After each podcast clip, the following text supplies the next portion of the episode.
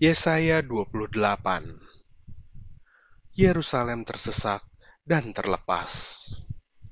Pasal 28 sampai 35 Nubuat terhadap Samaria. Celaka atas mahkota kemegahan pemabuk-pemabuk Efraim atas bunga yang sudah mulai layu di perhiasan kepala mereka yang indah-indah yaitu kota yang terletak tinggi di atas bukit, di atas lembah yang subur, yang penuh peminum anggur yang sudah pening. Sesungguhnya pada Tuhan ada seorang yang kuat dan tegap, seorang yang seperti angin ribut disertai hujan batu, yakni badai yang membinasakan, seorang yang seperti angin ribut disertai air hujan yang hebat menghanyutkan.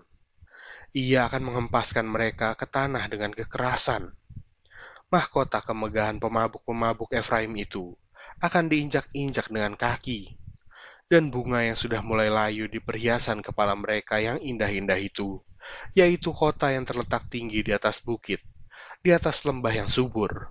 Nasibnya akan seperti nasib buah ara yang masak duluan sebelum musim kemarau. Baru saja dilihat orang, terus dipetik dan ditelan.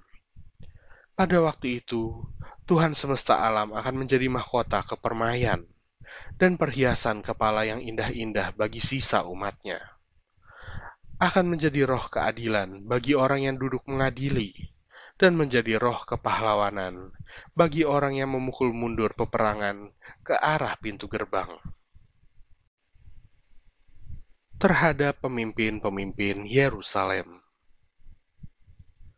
Tetapi orang-orang di sini pun pening karena anggur dan pusing karena arak. Baik imam maupun nabi, pening karena arak, kacau oleh anggur, mereka pusing oleh arak, pening pada waktu melihat penglihatan, goyang pada waktu memberi keputusan. Sungguh, segala meja penuh dengan muntah, kotoran, sehingga tidak ada tempat yang bersih lagi. Dan orang berkata, kepada siapakah dia ini mau mengajarkan pengetahuannya? Dan kepada siapakah ia mau menjelaskan nubuat-nubuatnya? Seolah-olah kepada anak baru yang disapih dan yang baru cerai susu. Sebab harus ini, harus itu. Mesti begini, mesti begitu. Tambah ini, tambah itu. Sungguh, oleh orang-orang yang berlogat ganjil, dan oleh orang-orang yang berbahasa asing, akan berbicara kepada bangsa ini. Dia yang telah berfirman kepada mereka, Inilah tempat perhentian, berilah perhentian kepada orang yang lelah. Inilah tempat peristirahatan. Tetapi mereka tidak mau mendengarkan. Maka mereka akan mendengarkan firman Tuhan yang begini. Harus ini, harus itu. Mesti begini, mesti begitu. Tambah ini, tambah itu supaya dalam berjalan mereka jatuh terlentang, sehingga luka, tertangkap, dan tertawan. Sebab itu, dengarlah firman Tuhan, hai orang-orang pencemooh, hai orang-orang yang memerintah rakyat yang ada di Yerusalem ini. Karena kamu telah berkata, kami telah mengikat perjanjian dengan maut, dan dengan dunia maut, kami telah mengadakan persetujuan. Biarpun cemeti berdesik-desik dengan kerasnya, kami tidak akan kena, sebab kami telah membuat bohong sebagai perlindungan kami, dan dalam dusta kami menyembunyikan diri. Sebab itu beginilah firman Tuhan Allah.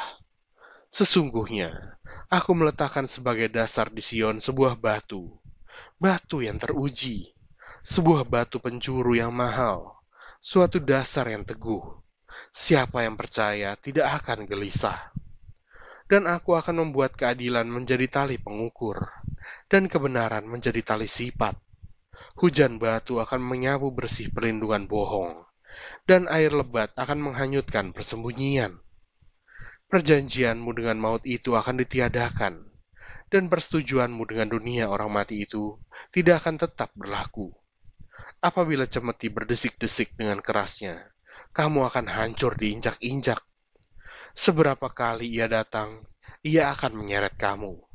Sebab pagi demi pagi ia akan datang, pada waktu siang dan pada waktu malam, maka adalah semata-mata kengerian untuk mengerti firman yang didengar itu.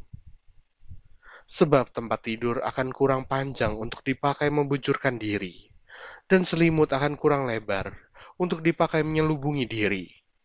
Sebab Tuhan akan bangkit seperti di gunung Perasim. Ia akan mengamuk seperti di lembah dekat Gibeon untuk melakukan perbuatannya. Ganjil perbuatannya itu, dan untuk mengerjakan pekerjaannya. Ajaib pekerjaannya itu. Oleh sebab itu, janganlah kamu mencemooh, supaya tali belenggumu jangan semakin keras.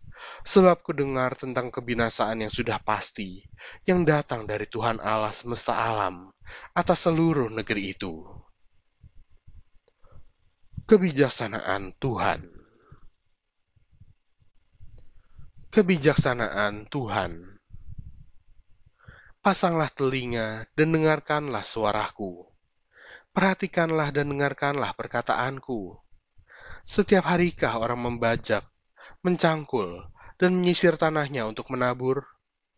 Bukankah setelah meratakan tanahnya, ia menyerahkan jintan hitam dan menebarkan jintan putih, menaruh gandum jawawut dan jelai kehitam-hitaman, dan sekoi di pinggirnya? Mengenai adat kebiasaan, ia telah diajari, diberi petunjuk oleh Allahnya. Sebab jintan hitam tidak diirik dengan eretan pengirik, dan roda gerobak tidak dipakai untuk menggiling jintan putih.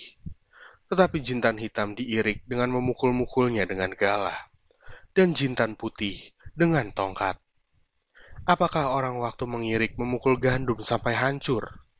Sungguh tidak orang tidak terus-menerus memukulnya sampai hancur. Dan sekalipun orang menjalankan di atas gandum itu, jentera gerobak dengan kudanya, namun orang tidak akan menggilingnya sampai hancur. Dan ini pun datangnya dari Tuhan semesta alam. Ia ajaib dalam keputusan dan agung dalam kebijaksanaan.